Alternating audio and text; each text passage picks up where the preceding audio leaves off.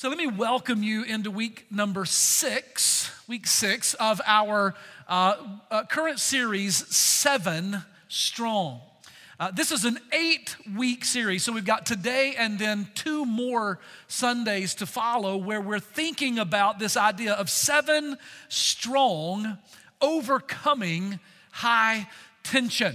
Let me ask you a question, just a quick survey. If you would rather be strong than weak, would you shout amen?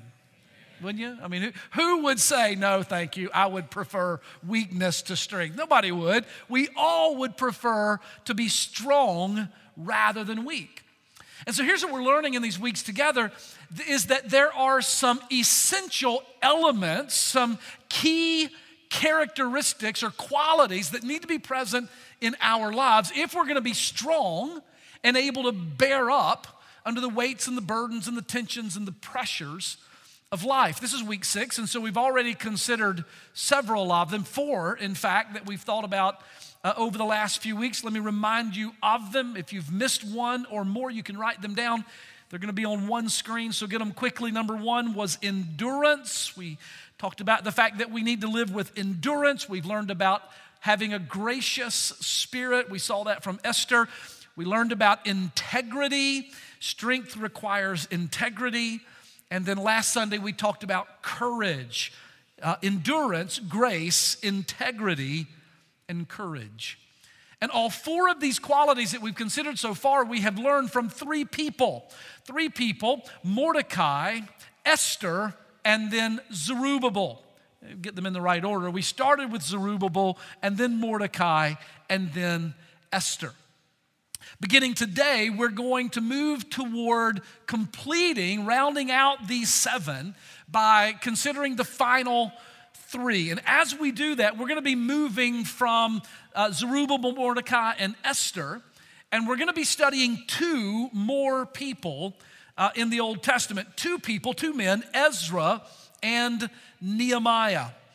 And these two men, Nehemiah and Esther, uh, Ezra, arrive on the scene about a generation, just to sort of give you a, a time stamp, they arrive on the scene about a generation following uh, Zerubbabel and Mordecai and Esther, about 50 to maybe 70 uh, years after Zerubbabel, Mordecai, and Esther. Now, when you talk about Nehemiah and Ezra, you should always talk about them like that. I mean, Nehemiah and Ezra you should consider them together. And the reasons that we should consider them together is because they worked together in the city of Jerusalem. Their lifetimes and their work in Jerusalem overlapped. Nehemiah, we think, arrived first in Jerusalem, and not too many years later, Ezra came. And the reforms that these two men brought to Jerusalem, and the work that they led in Jerusalem was vitally important, and they dovetailed beautifully together. Nehemiah overseeing the rebuilding of the walls of Jerusalem, and Ezra overseeing the rebuilding of the lives in Jerusalem, the spiritual lives in Jerusalem. In fact, their work is so intertwined, so interconnected, that the Hebrew Bible actually combines them as one book. So if you had a Hebrew copy of our Old Testament, you wouldn't have, as you do in our Bible, the book of Ezra and then the book of Nehemiah. You would have one book, the book of Ezra and Nehemiah. That's how connected their two uh, lives and ministries are. And here's the thing their lives, their ministries were so important that when they worked together in Jerusalem, their their work combined together to formulate or to create a thriving and healthy and vibrant Jewish community within the city of Jerusalem and the surrounding area. Let me remind you because I don't want to make I don't want to assume that all of you are really aware of what had happened in Jerusalem previous to the things that we've been studying. I know we talked about it six weeks ago, but for some of you, maybe you are not familiar with it. Uh, most of us uh, should be aware of the fact that around the year 600 BC, the Jewish community in Israel was destroyed. They'd been there for thousands of years. This was the land that God had given to Abraham, Isaac, and Jacob. They had established their, their nation there. They had, uh, King David conquered the Jebusite city, uh, the mountaintop of Moriah. They built the city of Jerusalem there. Solomon had built the beautiful temple of God there.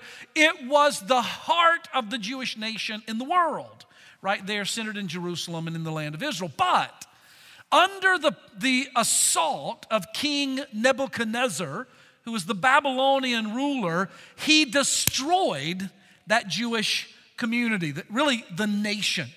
So he destroyed Jerusalem, he destroyed the city, he destroyed the temple, he murdered many of the inhabitants, and he, and he drove the survivors out throughout his empire. So literally, there was no Jewish community left in Jerusalem to speak of.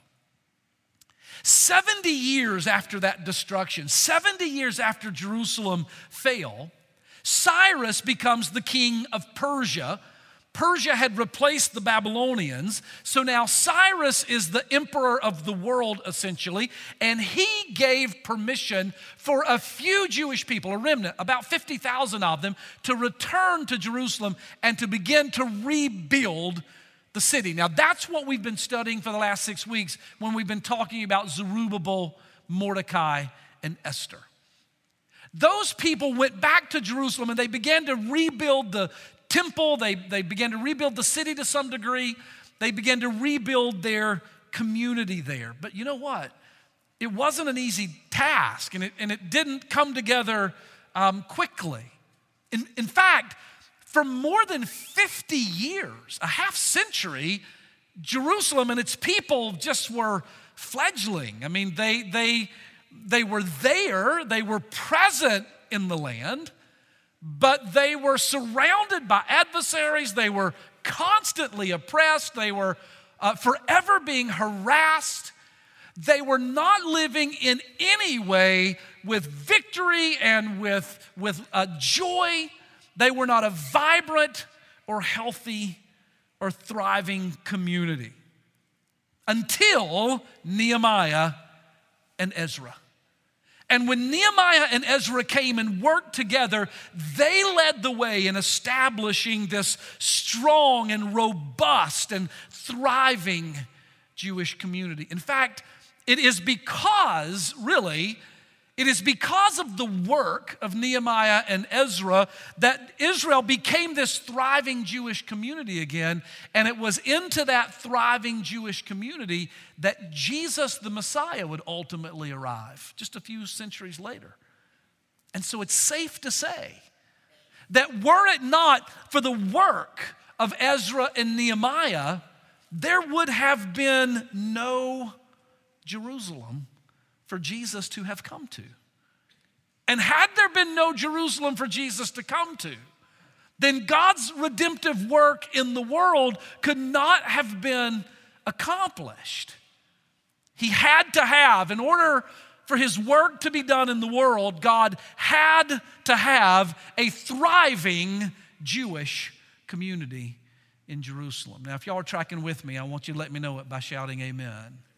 Now, listen carefully in the same way that God had to have a thriving and healthy Jewish community for his work to be done 2,000, 2,500 years ago. In the same way, he must have a thriving and healthy Christian community in order for his work to be carried out in the world today. In fact, I would propose two fundamental truths to you today. The first one is simply to say that as believers, we grow and we remain strong. We grow and remain strong when we work together to build a strong Christian community. That is, that we are able to bear up under the pressures of life. We're able to bear up under the burdens of this life. We are seven strong. We are strong when we work together to build strong Christian community. Or, in other words, when we build a strong church, then we can be strong. And the second fundamental truth that I would add to that, and in fact, it's really kind of the flip side of the same coin, it is that when believers build a strong church, that community or that church in turn sustains and builds even stronger believers. And so these two truths go together. I can't be strong without a strong church. And a strong church enables me to remain strong. And so, what is our part in building a strong church? That's the question for today, and we're going to learn it from Nehemiah. It is the fifth of these seven qualities that we must have in order to be strong. Write it down. It is the essential quality of duty. Duty. Today, we're going to talk, as we learn from Nehemiah's life, we're going to talk about our shared duty to build a strong Christian community, or in other words, to build a strong church. All right, so Nehemiah chapter 1 is our text. I'm going to read, uh, you follow along, we'll just read the whole chapter. There are 11 verses.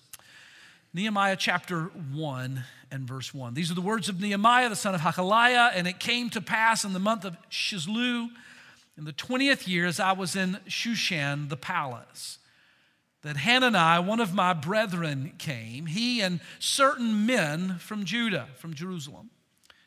And I asked them concerning the Jews that had escaped, which were left of the captivity, and concerning Jerusalem.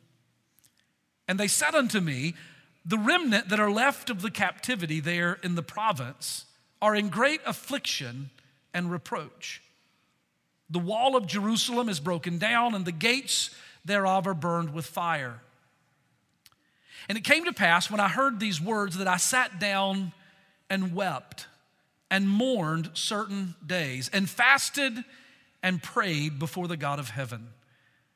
And I said, I beseech thee, O Lord God of heaven, the great and awesome or terrible God, it means awesome God, that keeps covenant and mercy for them that love him and observe his commandments let thine ear now be attentive and thine eyes open, that you may hear the prayer of your servant, which I pray before thee now day and night, and, the children, and for the children of Israel, thy servants, and confess the sins of the children of Israel, which we have sinned against thee. Both I and my father's house have sinned.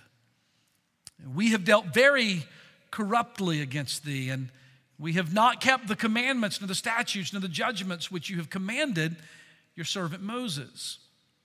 Remember, he prays, remember, I beseech thee, the word that you commanded your servant Moses, saying, If you transgress, I will scatter you abroad among the nations. But if you turn to me and keep my commandments and do them, even though there were of you those who had cast to the uttermost parts of the heaven, yet will I gather them from there and will bring them unto the place that I've chosen to set my name there. Now these are thy servants and thy people, whom you have redeemed by your great power and by your strong hand. O Lord, I beseech thee, let your ear be attentive to the prayer of your servant and to the prayer of your servants who desire to fear your name and prosper, I pray thee, thy servant this day, and grant me mercy in the sight of this man. Now, the man he's referring to, as we'll see, is King Artaxerxes. Grant me mercy in the sight of the king. Verse 11 ends by saying, For I was the king's cup bearer.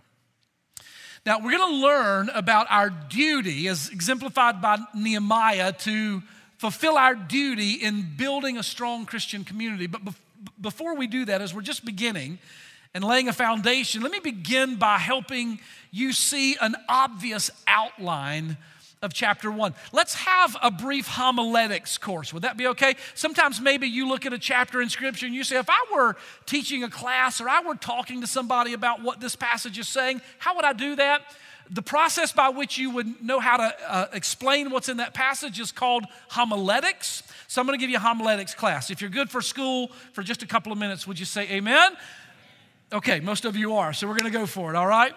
if you were to outline uh, Nehemiah chapter 1, you would begin with Roman numeral 1 and you would call the first section of the chapter the problem. It's that simple. You have in chapter number 1 the problem, and it's described in verses 1, 2, and 3. Nehemiah is visited by his brother uh, Hanani. He and some others come from Jerusalem to Susa, the capital of the Persian Empire. They come to visit. Nehemiah, his obvious and very reasonable question is Hey, how's everything going? Up in Jerusalem, praise God that Zerubbabel was able to go and rebuild the temple. Praise God that our people are returning. How's it going? That's his question. And he gets his answer. And the answer that he gets from his brother and his friends in verses 2 and 3 is well, it's, it's not good. In fact, things are pretty bad. Verse number uh, 3 They said unto me, The remnant that are left of the captivity there in the province are in great affliction. Great affliction. Now, the word affliction here means they are in great distress a word that we could use, it means the word calamity. They are enduring a great calamity, or they are suffering harm, or they are in misery. Here's a way to say it it is an unmitigated disaster. That's how it is in Jerusalem. It's a mess, Nehemiah. It's a mess. He goes on to say, not only are they living under great affliction, but they are suffering, verse number three says, great reproach. Now, you know what reproach is. When you speak a reproach about somebody, it's to mock them or to scorn them. It means to be held in contempt or to be disgraced.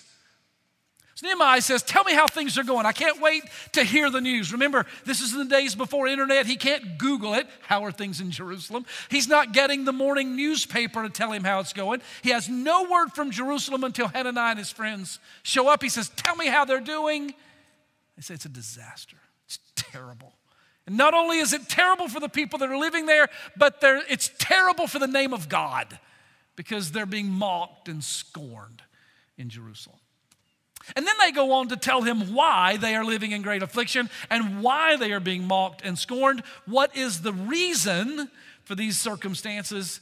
Look at verse number three at the end of the verse. It is because the wall of Jerusalem is still broken down, and the gates have still been burned with fire, and they have not been rebuilt. See, here's the problem the city of Jerusalem had no protection. In those days, you had no way of protecting yourself from an enemy unless you just put a wall up around your city. And so, all uh, cities of any sort, any size or significance in the ancient world were surrounded by great walls. And those walls provided protection. And the only way to get into the city was through the gates. But the problem in Jerusalem is the walls aren't there. The walls are laying in piles of rubble, and the gates have been burned with fire. And no gates meant that all of the adversaries and the oppressors living around them could run roughshod over them, could just come in and do night raids or whatever they wanted. They were harassing the, the men, they were abusing the women, they were terrifying the children. It meant that they had no protection from their enemies, and it meant that there were no enclosures to keep the people in. It's a problem. That's the first division. The second division in your outline would then uh, rightly be titled The Prayer. There's a problem, so we need to pray. Everybody, listen. When you have a problem, what do you do first?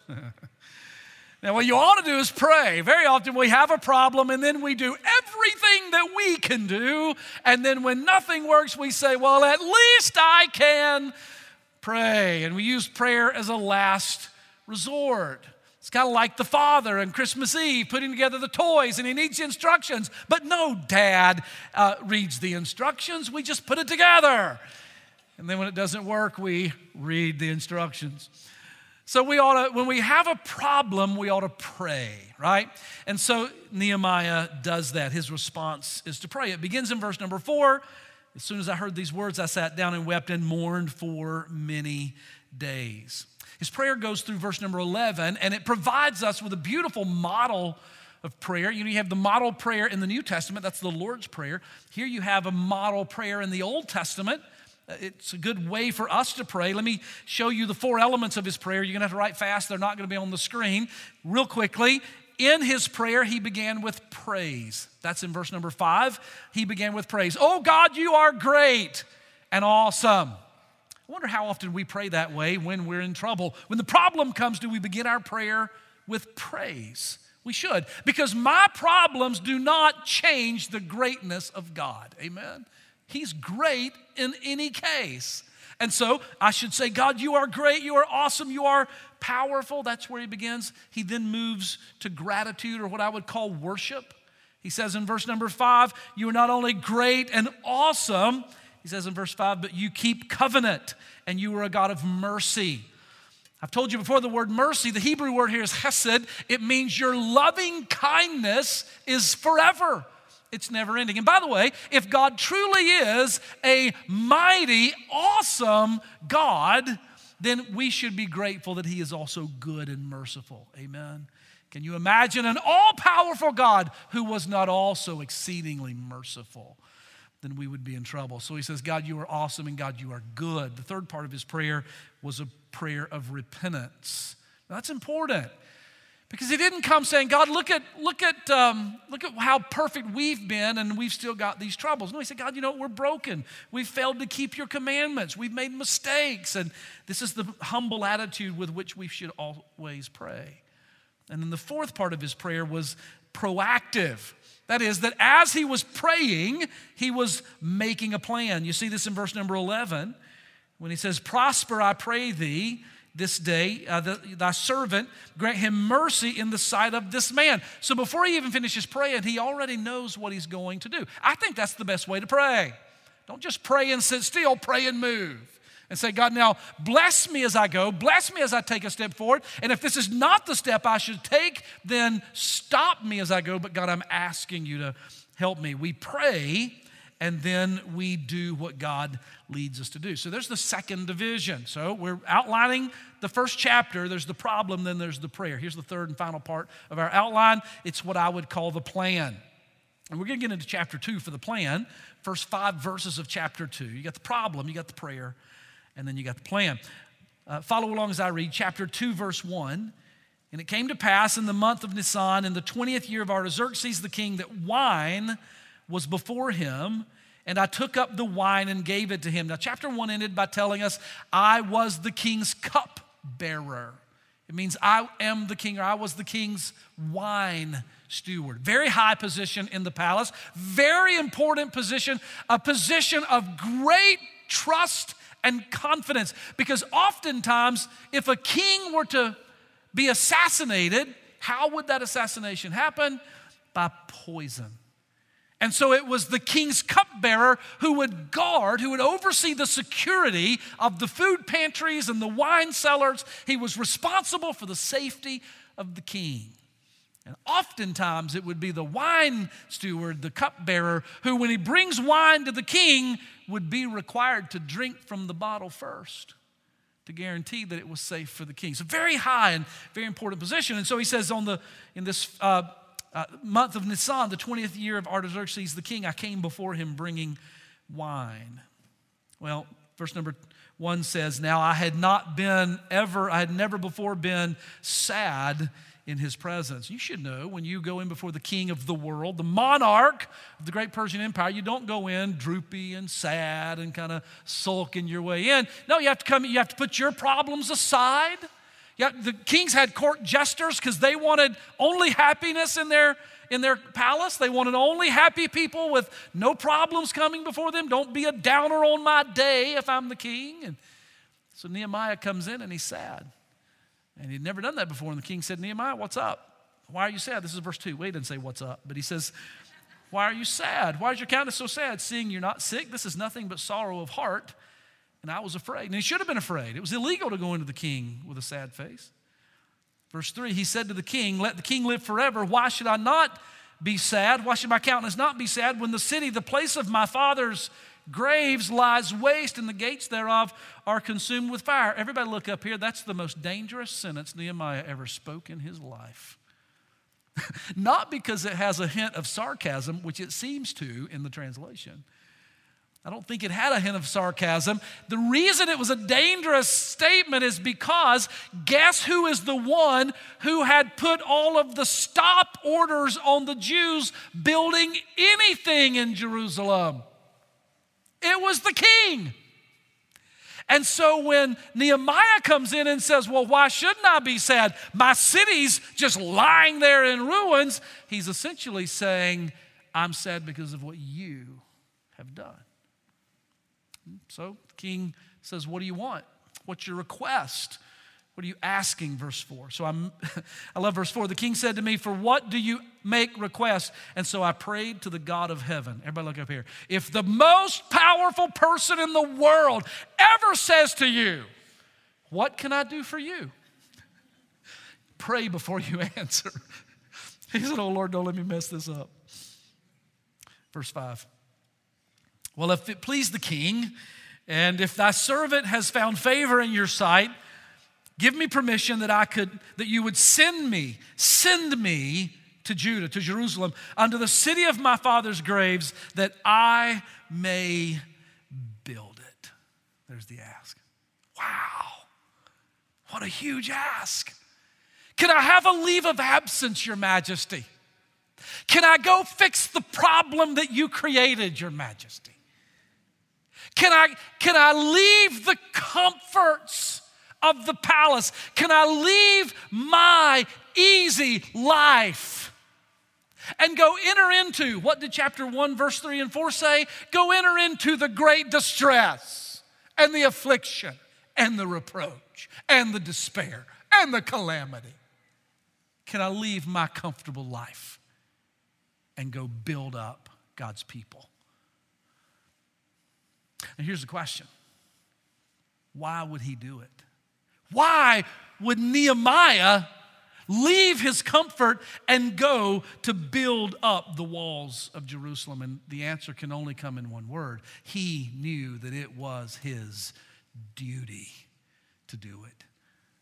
Nehemiah felt duty bound that because the people of God were suffering and the city of God was lying in ruins, that he felt duty bound, that he had to do something about it.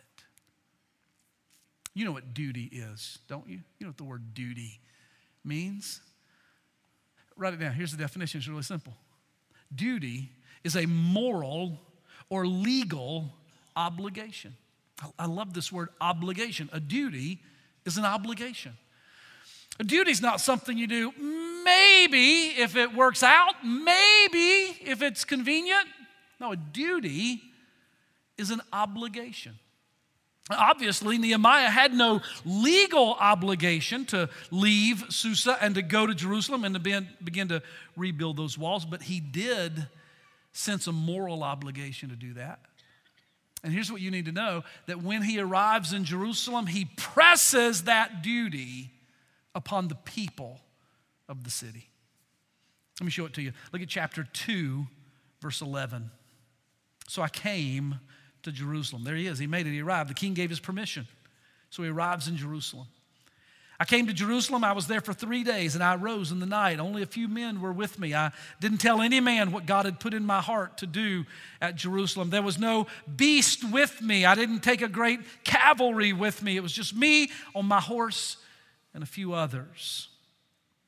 I went out by night by the gate of the valley, even before the dragon well and the dung port. I viewed the walls of Jerusalem, which were broken down, and the gates were consumed with fire. Then I went on to the gate of the fountain and the king's pool, but I couldn't get through there. There was no place for the horse to pass. So I went up in the night by the brook and viewed the wall from the Mount of Olives. You could see the whole totality of the wall of Jerusalem from there. I viewed it. I turned back and entered by the gate of the valley, and so returned.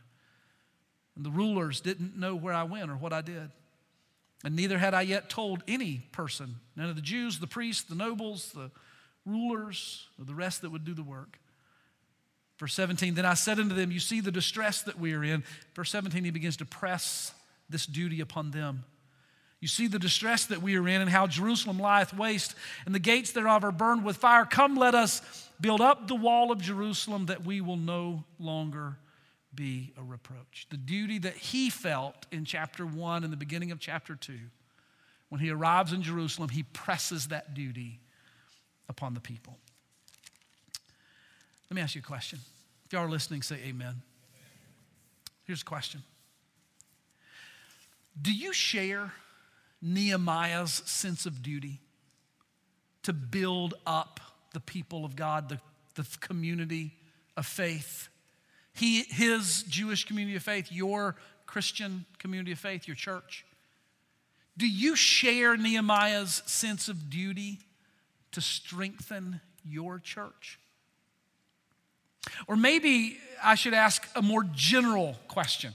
As a follower of Jesus, does the grace of God, and when I talk about the grace of God, we're talking about the work of Jesus on the cross, his death and resurrection, which has resulted in our forgiveness of sins, our justification from any unrighteousness, our deliverance from judgment, our deliverance from darkness to now walking in the light, our assurance of an eternal life with Him in heaven. That is the grace of God.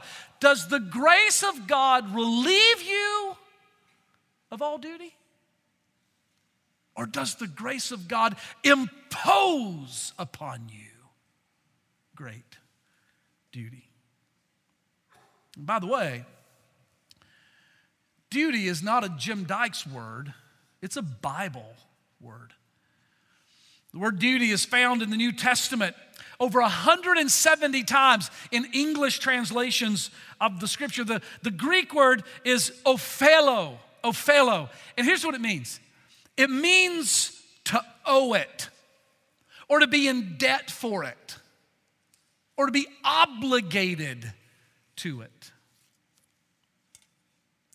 15 times in your New Testament, that word, ophelo, is translated in the King James, ought. O U G H T. But it's the same word that's translated duty in other places. So let me give you a few examples. Listen carefully. In John 13, 15, Jesus said these words You ought, uh, Ophelo, you ought to wash one another's feet. Or in other words, you ought to serve one another. Translation It is your duty to serve one another, your obligation. Romans 15, verse 1. Paul writes, Strong believers ought, Ophelo, ought to bear the burdens of weaker believers. Translation, it is your duty to support those weaker than you in the faith. Um, how about Ephesians 5 and 28? Every husband in the room, listen to me. Ephesians 5 28, so ought, Ophelo, so ought men to love their wives more than themselves, even loving their wives like Christ loved the church. Gentlemen, it is your duty to love your wife as Christ loved the church. That's just three examples. Three examples where the word translated duty in the Bible is said, This is what you ought to do. It is your duty to do A, B, or C. In fact, Jesus made it an all encompassing reality in Luke 17, verse 10, when he said this So you also, when you have done all that you were commanded, here's what you should say We are unworthy servants or undeserving servants. We have only done what was our oh, Ophelo, our duty. I love this. Jesus said, when you've served God and fulfilled every commandment, do not think you have served God out of the overflow of your generous and benevolent heart.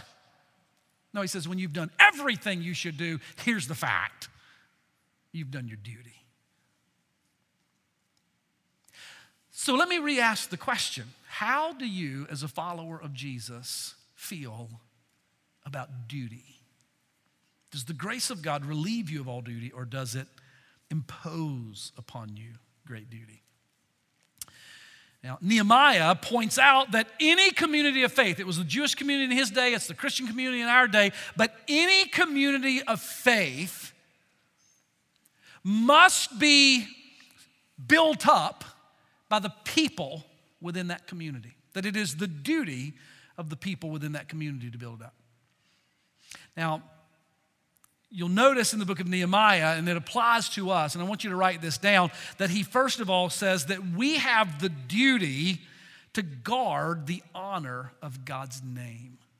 We have the duty to honor, uh, to guard the honor of God's name. That means that we build up the body when we guard the honor of God's name among us chapter 2, verse number 17, after spending the night, he had heard the report from Hananiah and his brothers in chapter, his friends in chapter 1. How's it going in Jerusalem? It's terrible. It's a disaster. It's a, it's a calamity. He had heard the word. Then he arrives in Jerusalem. He spends the night, several days, in fact, surveying the, the, the, walls. He rides up on Mount of Olives, looks, he can see all of the rubble, all the gates burned with fire. It's an unmitigated disaster. The city's completely unprotected chapter 2, verse what? 17?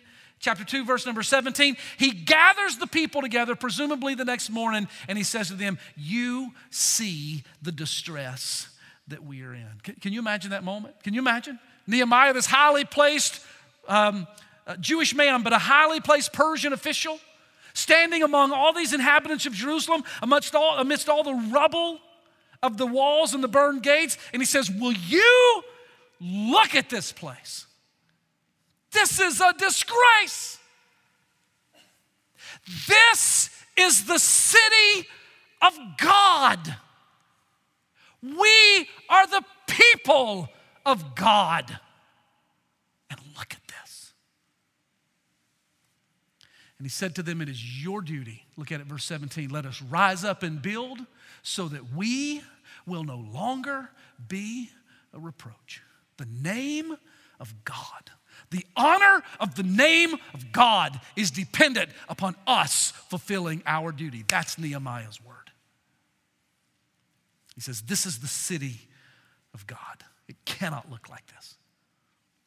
Second Chronicles chapter 6 and verse 6, God said, I have chosen Jerusalem to set my name there. It is my city. And in fact, Nehemiah references that in chapter 1 and verse 9 when he prays, God, we're your servants and this is your city. Look at Lamentations 2 and verse number 15. All who pass along the way clap their hands. That is, all who pass by Jerusalem clap their hands. They hiss, they wag their heads, they point their fingers at the daughter of Jerusalem and they ask, Is this the city that was called the perfection of beauty, the joy of all the earth? Now, Jeremiah is describing Jerusalem in the days of Nehemiah. And he's saying that when people walk by the city of God, they laugh and they go, That's the city of God? What a disgrace that is. And Nehemiah says, Can't stay this way.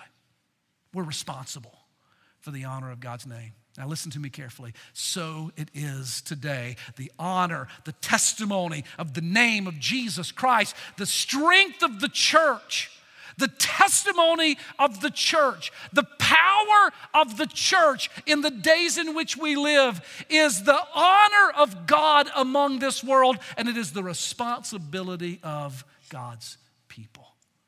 It's my duty and yours to make sure that Brookstone Church, in this broken and fear filled world that we're living in, that this church stands as a testimony to the glory of God and the power of God and the work of the gospel of Jesus Christ. You're responsible, and I'm responsible. He says that it is our duty to guard the honor of God's name. And then, secondly, he says, that it is our duty to seek the welfare of God's people. How do we, how do we seek the honor of God's name, guard the honor of God's name? By building up the people of God so that the church will be strong. When we, the, the fundamental truth I gave you at the beginning, when we work together to build a strong community, that community then sustains and ensures that we remain strong. We need to seek the welfare of one another. Look at chapter 2, verse number 10. He says in that verse, when Sanballat, now this is when he arrives, by the way. He arrives in Jerusalem. When Sanballat the Horonite and Tobiah the servant, the Ammonite, these are enemies of Israel, it when they heard of it, it grieved them exceedingly that there was come a man to seek the welfare of the children of Israel. The entire reason that Nehemiah left Jerusalem or left Susa and went to Jerusalem was to build up God's people. And he says to them in chapter 4, If you look in chapter 4, verses 13 and 14, he challenged them to rise up and work.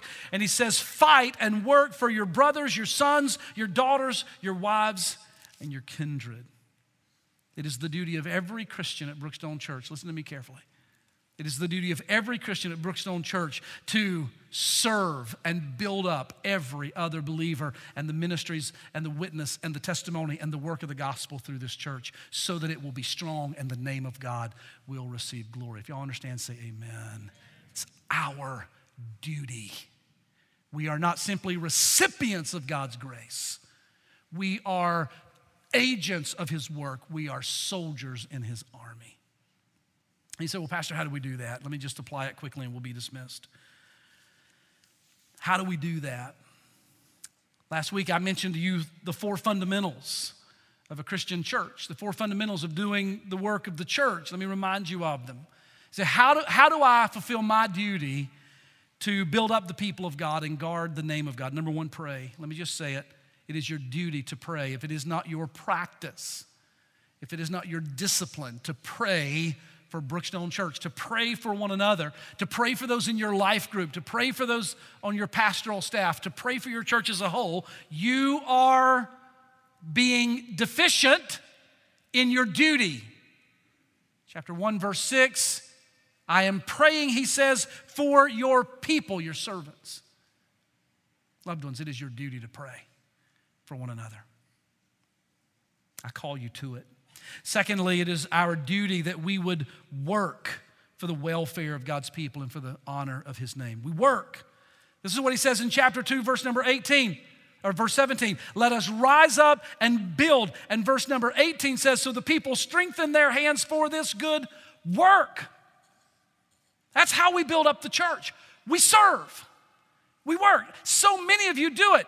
But if you're not currently serving or looking for an opportunity to serve or praying about your next place of service, or even just resting momentarily until you begin to serve again, if you're not currently in a posture of serving, hear your pastor. You are shirking your duty to the work of the gospel in this community of faith. We pray and we work. Number three, we give. I love chapter 7. We won't take the time to read it now. You can turn later and read it. But in chapter 7, Nehemiah details how that God's people gave faithfully and generously so that the temple could be rebuilt, the walls could be uh, restored, and the city could be reconstructed. They gave. It's the way that we embrace our duty. We give. So many of you do faithfully generously, even sacrificially. And I thank God for you. But let me just say it I love you. But it is my duty to say it to you. If this is your church, which is engaged in the work of the gospel of Jesus Christ in this world, to advance his name in this world. And if you participate in and you receive the ministry of this church every single week and you do not give, stewardship faithfully, regularly, tithes and offerings into this church, you are shirking your duty as a part of this church. It is your duty. And then, number four, we share. That is, we share the gospel. We invite. We let people know what God is doing here. We invite them to be a part of it. This was the whole point of the temple being rebuilt and the city being restored and the walls being rebuilt so that Jerusalem would stand on Mount Moriah to the glory of God, to the fame of his name. And this is what Brookstone stands for. It's the reason we stand on this hill so that we might go off of this hill and share the gospel, and that every time we come back, we might bring somebody with us that they might hear the good news of the gospel. It is our duty to be about the work of evangelism and bringing people. And here's what I believe I believe and I believe this in the context of what's happening in our world and what I see happening in so many churches. Here's what I believe I'm convinced that God wants to multiply the impact and the reach of Brookstone Church tenfold in this very season in which we're living. But why would He do it if we are shirking our duty with regard to what He has already entrusted to us? We give, we share, we work, we pray, and we do not do it because we are extremely generous and benevolent and super Christians. We do it because it's our duty, having been brought from death to life. Now, to close, I'm gonna, I'm gonna look straight into the camera, and I wanna talk to those of you who are watching from home today. And I want you to, I wish you were here to look deeply into my eyes and hear my heart, but I'm gonna speak very honestly to all of you and with much humility. You know, COVID, COVID has revealed some things about us as a nation. It has. It's exposed some weaknesses. It's identified some strengths. It's helped us to change in some places as a country where we needed to change. But it has not only exposed some things about us as a country, it has exposed some things about God's church as well. And they're not all good. Some of them are but they're not all good. And so, what I say to you now, I say with the utmost of, of love and humility. And it is that there are hundreds of you who have not returned to church yet. Now, hundreds and hundreds and hundreds have. Praise God. But it's not a few dozen who haven't it's hundreds. And I'm convinced that of all of those folks who have, who have not returned to church because of COVID, that that group falls into one of two categories. And I'm painting with a broad brush, but one of two primary categories. One of those categories are those that are truly health compromised, truly in danger if COVID were to, uh, if they were to become sick with the virus. Now, let me be clear I am not a medical expert. I don't even play a doctor on TV. I am the last person to give you medical advice. I would never presume to do that. And you should follow um, wise counsel from medical professionals. But here's what I would say let me give you a couple of facts. Today is our 22nd Sunday back in church since we were allowed to regather. 22 weeks. It's almost six months. And in 22 Sundays of assembling for worship, there has not been one case of COVID that has resulted. Not one. Now, that's the protection of God. And you should clap about that. And we pray for God's protection every single day. And God is protecting this church. Now, let me be clear. He is under no obligation to do that. It doesn't mean that somebody wouldn't contract it tomorrow. I don't know. Here's what I know we're asking for his protection, and in nearly six months of gathering back, not one case has occurred. And we are in the hands of God. We trust him. 22 weeks, not one case. Now, I'm completely qualified to tell you what I just told you. I'm a little less qualified to say what I'm getting ready to say, but these numbers are factual. And it is that the overwhelming majority of people who do get the COVID virus, and I know it's different based on age and comorbidities, but generally speaking, on average, those who are, who do contract COVID, the high 90s, 98, 99 even, percent of them recover fully. Now, I give you those facts to ask a question. It is not an accusatory question. I presume nothing. It's an honest question. If your church has met for six months almost with no cases, and of people who might get the case, 98, 99% of them recover fully, at what point will you feel safe returning? Is it seven months with no cases? Eight? A year? Is it 100% recovery? You have to ask the question. At what point do I say, God is obviously watching over my church, my church is doing a great work, people are recovering, I'm gonna make a decision based on what I know to be true. Now, again, I'm not giving medical advice. I'm simply saying you should ask the question. If y'all, if, if y'all understand my heart here, would you say amen? Amen. amen. So that's the first group that, that have not returned. Those who just truly have true medical issues or live with a parent or a grandparent and have to deal with those questions. There's a second group, though. This is the bigger group. And that are those of you who, I love you, but here's the truth you're making excuses. And here's what you've discovered in six months of staying home on Sunday mornings and tuning in online it's easy. It's a whole lot easier. And so you don't have to serve anybody, and you don't have to get dressed, and you don't have to, to, to come and participate, and, and it's just easy. And here's what I know is true that for many of you in this category, you go everywhere else. You go to restaurants, and you go to work every day, and you go to ball games, and you go shopping, but you don't come to church. And I'm saying, as your pastor, it is my duty to tell you that God has called you to His work in this world in a fully participatory way in His body. And I'm challenging you to hear His convictions, convicting spirit this morning. There's an important work to be done. You need to be participating in it. In Nehemiah chapter 2, verse number 10, Nehemiah says, God put it on my heart to go and seek the welfare of these people. That's verse 12.